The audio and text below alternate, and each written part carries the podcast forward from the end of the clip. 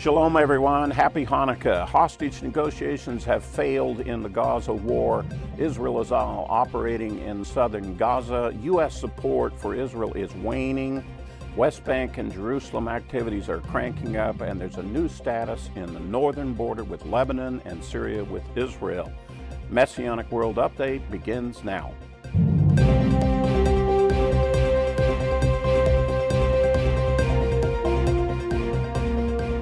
Shalom everyone, and welcome to Messianic World Update. I'm Monty Judah with Lion and Lamb Ministries. Today's date is Friday, December the 8th of the year 2023. It is the second night of Hanukkah. I hope that you have a great time. However, this year's Hanukkah is a little bit different from all of the previous years. Many people are fearful to make the public display of Hanukkah as they have in the past. There's good reason for that because anti-Semitic feelings have risen up all over the world in all of the different nations. In fact, some are thinking that if we light the Hanukkah candles and make a public display, it'll be provoking anti-Israel elements. It is truly a different holiday this year. As you all know, in the last week, the hostage negotiations came to a conclusion. Let me tell you essentially why they did. They were delivering 10 hostages for each day of the ceasefire for the pause. They came down to, they wanted 10 last women hostages, and Hamas balked at releasing them. Now, up to that point, they had done it, but those last 10 were the ones Hamas did not want to release. Why didn't they want to release them? Is because it's very clear from all of the intel that we have that those particular women and young girls, have been brutalized, and not only since the time that they were taken hostage, but throughout all of this last 60 days.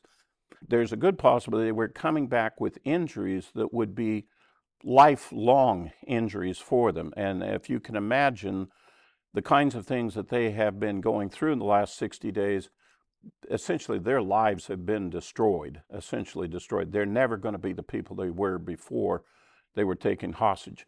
If that were to come out and the world was to learn of what has happened to them, the whole PR war that Hamas is waging against Israel would fail. The world would see Hamas for truly what they are. Now, mind you, Israel has been doing a good job, and several others have been doing a good job of getting out the reports of what's been happening to the hostages, the rape and torture that's taken place. They're now revealing that some of the hostages, Hamas is admitting that they have killed. Men are being raped as well as women, and it's horrible what is taking place. And the more this information comes out, the more in contrast there is to the hypocrisy that exists in this world, particularly in the failure of the UN rights organizations. There are major UN organizations to protect women's rights and against rape of women in warfare. The UN and those organizations have all been silent and have not been supportive of their charters, of what they were formed for. And it's like Israel is excluded from all of the civility and the humanity that the UN is claiming that they stand for. The UN chief has been trying to make a moral equivalency like Hamas is justified in what they have done to the Jewish people, and Israel is calling for his resignation.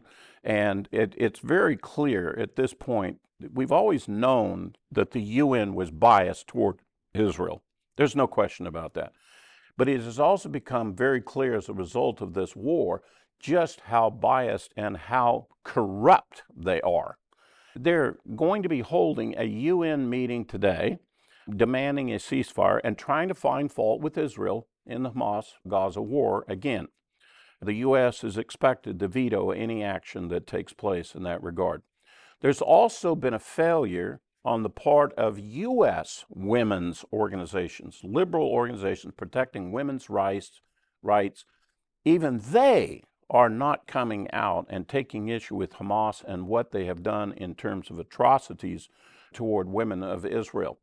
This brings to the forefront this Hamas-Gaza war has revealed a whole bunch of things about people in the world that, quite honestly, if you'd have said, well, this is the way people think, you would have said, no, there's no way they think that.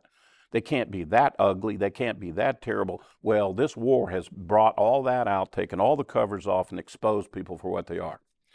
So for a little bit of good news, in Israel, Ben-Gvir, you've heard of him. He's a far right-wing member of the government, and for the most part, not liked by a lot of people, but I have some good news. Ben-Gvir, it turns out, is in charge of the Israeli prisons.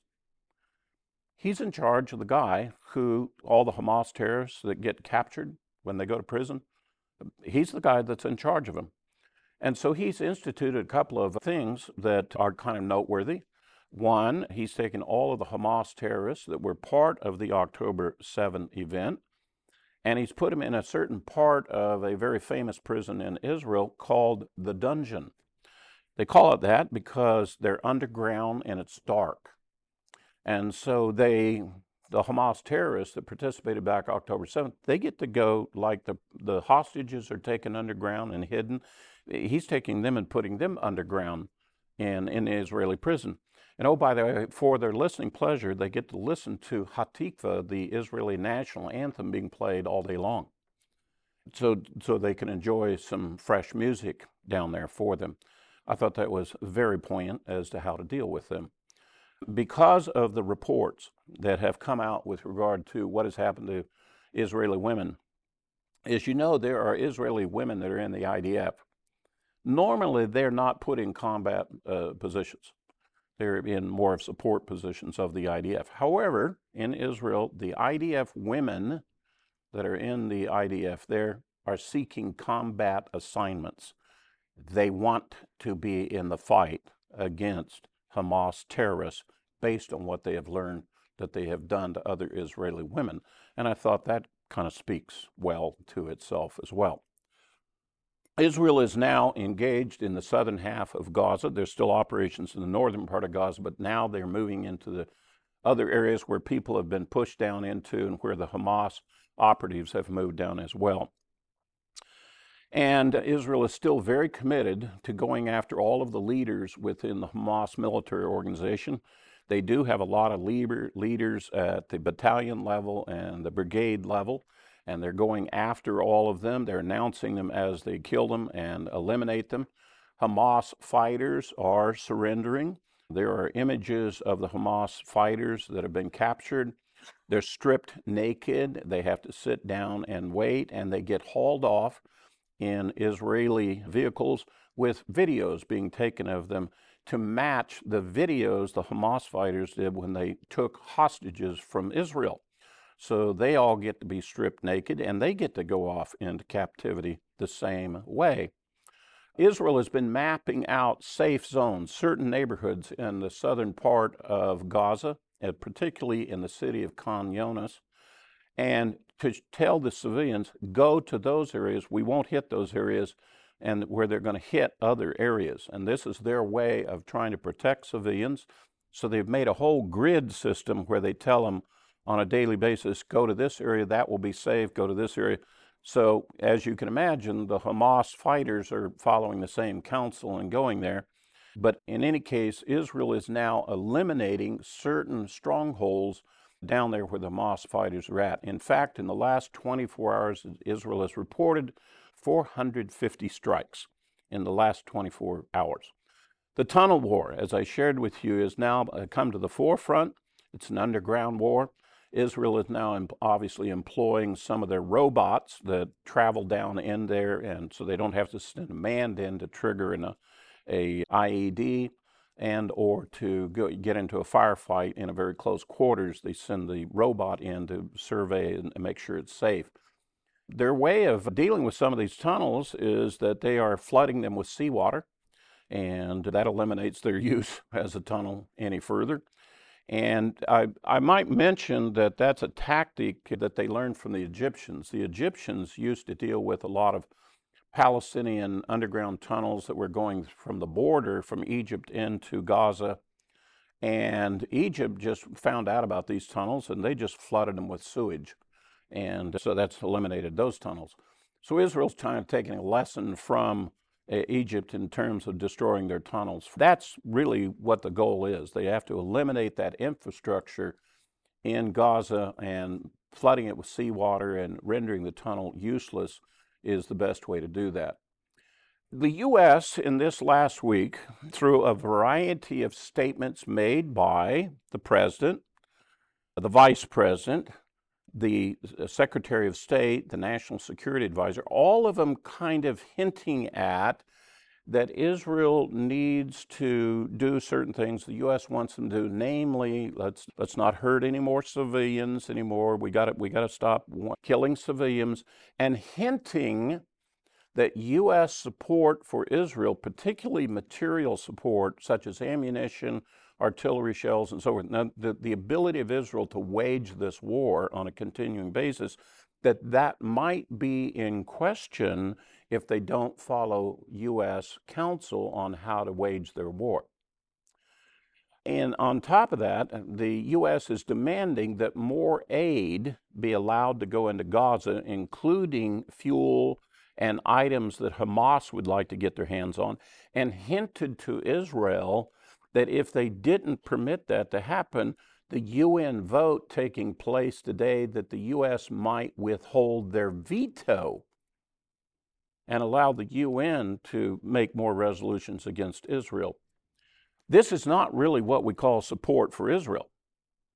And the liberals are all pushing that. They wanted this war to end and a ceasefire, and they want Hamas to be able to survive and go back to the status quo of what we had before. Israel is not committed to that. Israel has stated very clearly to the United States, this is a war of elimination, and we're eliminating Hamas.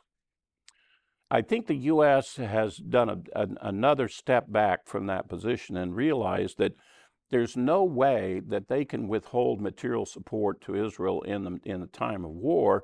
If they were to do so, there would be an unbelievable uproar in this country, because the majority of the Congress is in support of Israel, the majority of the American people are in support of Israel, and quite honestly, the White House needs to stop listening to liberal New England counsel of people who don't even remember 9/11 and what happened to us when a terrorist attacked us.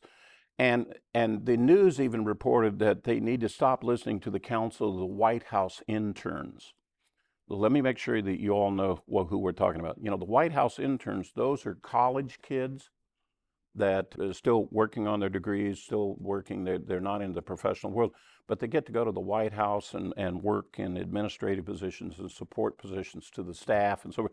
If you remember, one of the most famous White House interns, Monica Lewinsky, during the days of President Bill Clinton and the trouble that got involved with that, apparently all the White House interns all got together, wrote a letter to President Biden saying, we think you should have a ceasefire in Israel and stop Israel from fighting Hamas.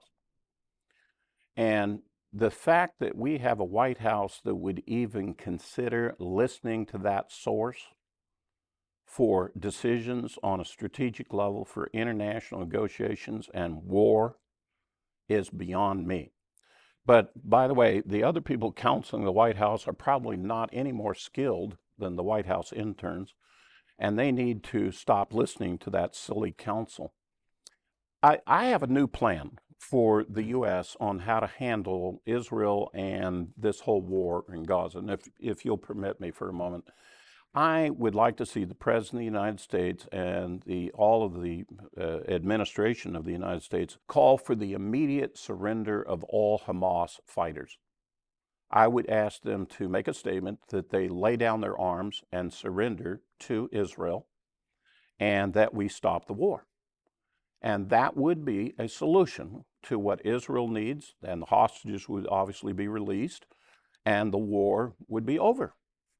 Hamas, all they have to do is surrender.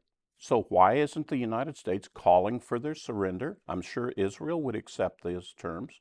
And in short, if Hamas is not willing to surrender, I would like to see the United States announce that they are supporting Israel to unleash the entire arsenal of the IDF to fight and destroy Hamas and anybody else who gets in their way. I think that would be a really good policy for the United States and other nations, and it would end this war. I think it would bring this thing to a conclusion.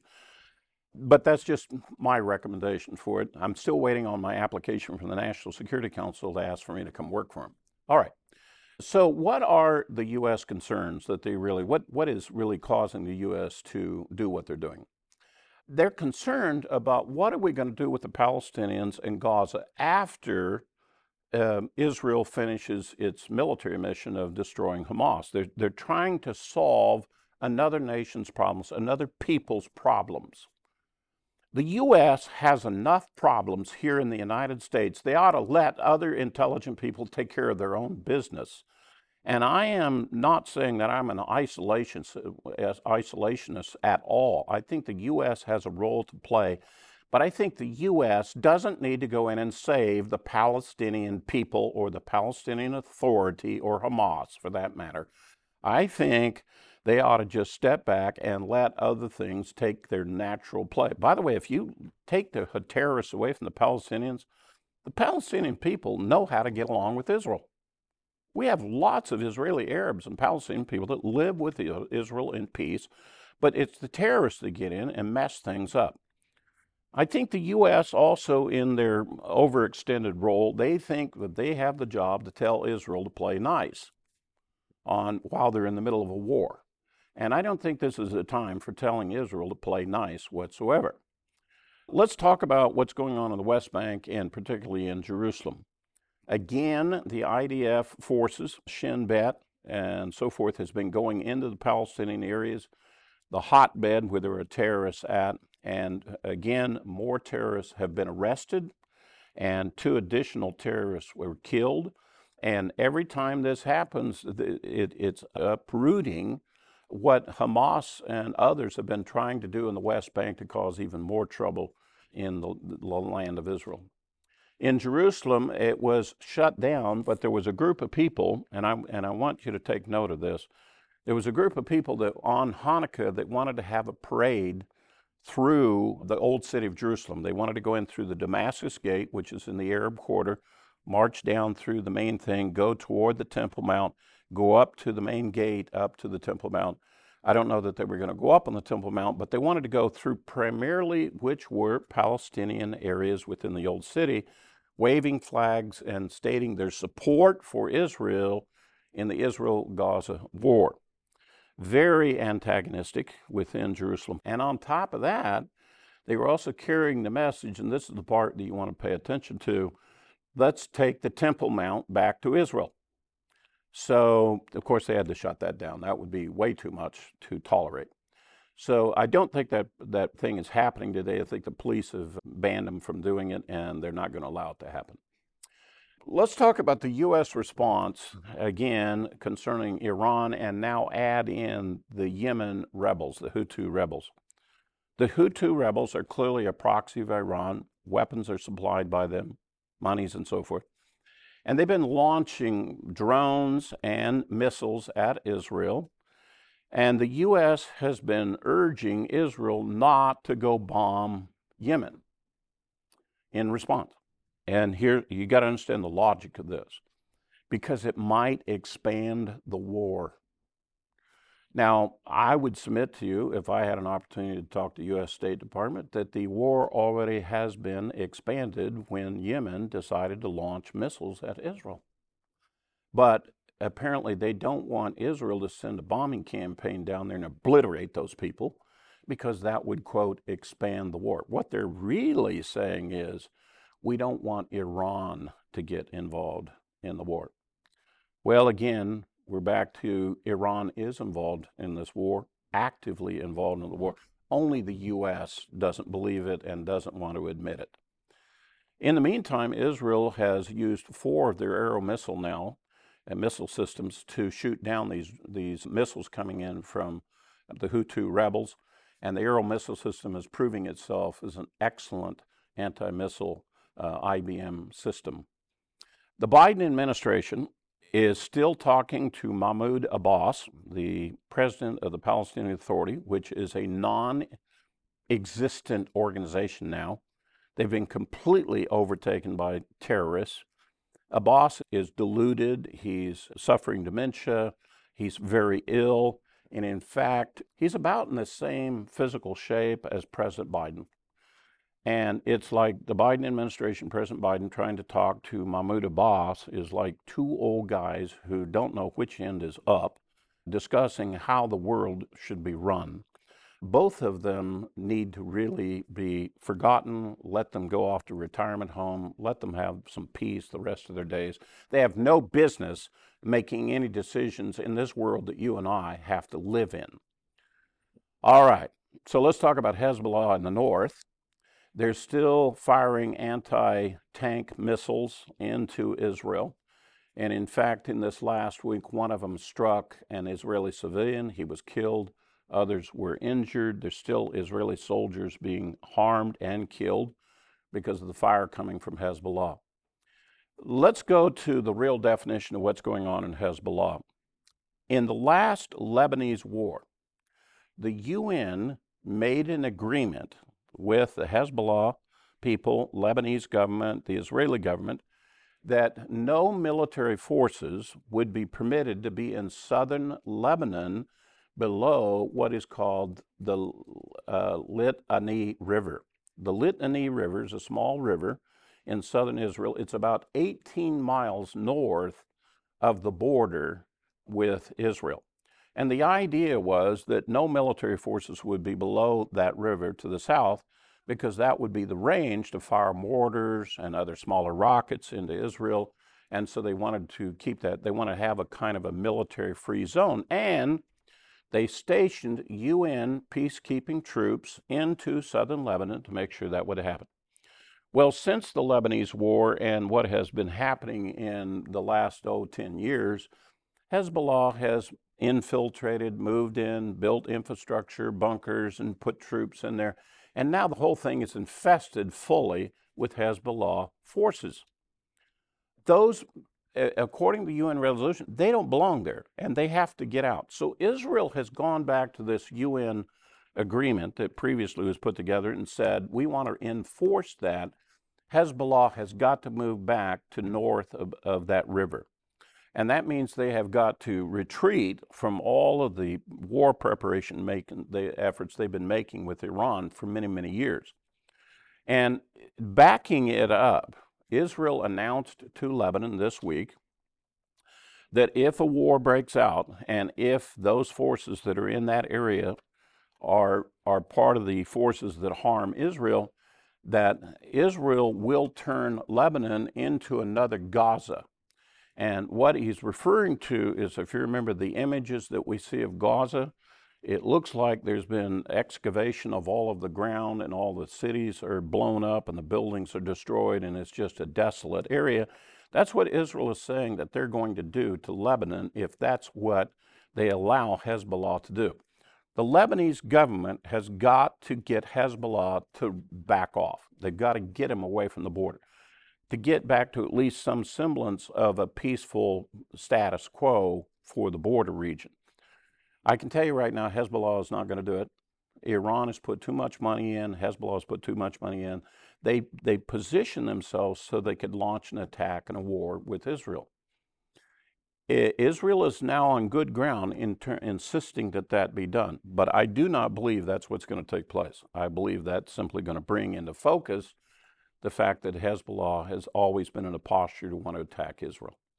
And we're still looking for that war to erupt. The reasons for a regional war from the north into Israel still remain very, very present.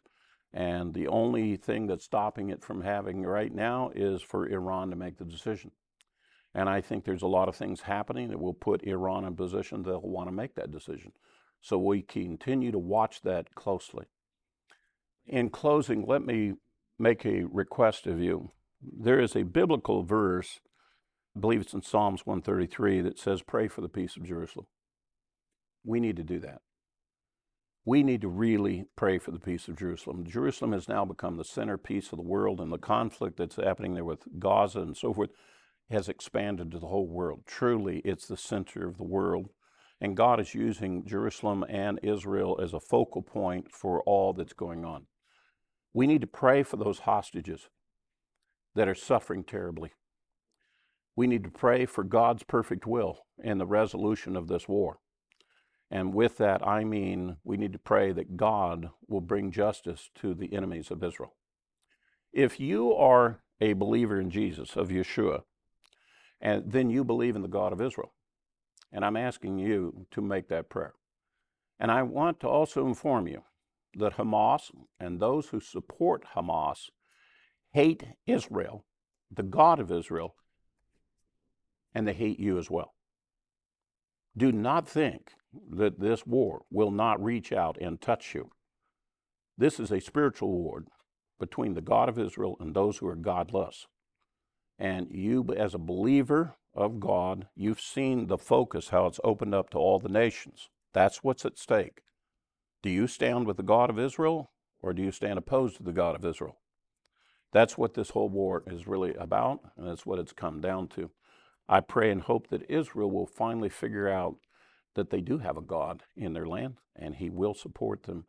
And you need to pray that God will support them and support you. This is coming to our doorway soon. Shabbat Shalom to all of you. Happy Hanukkah.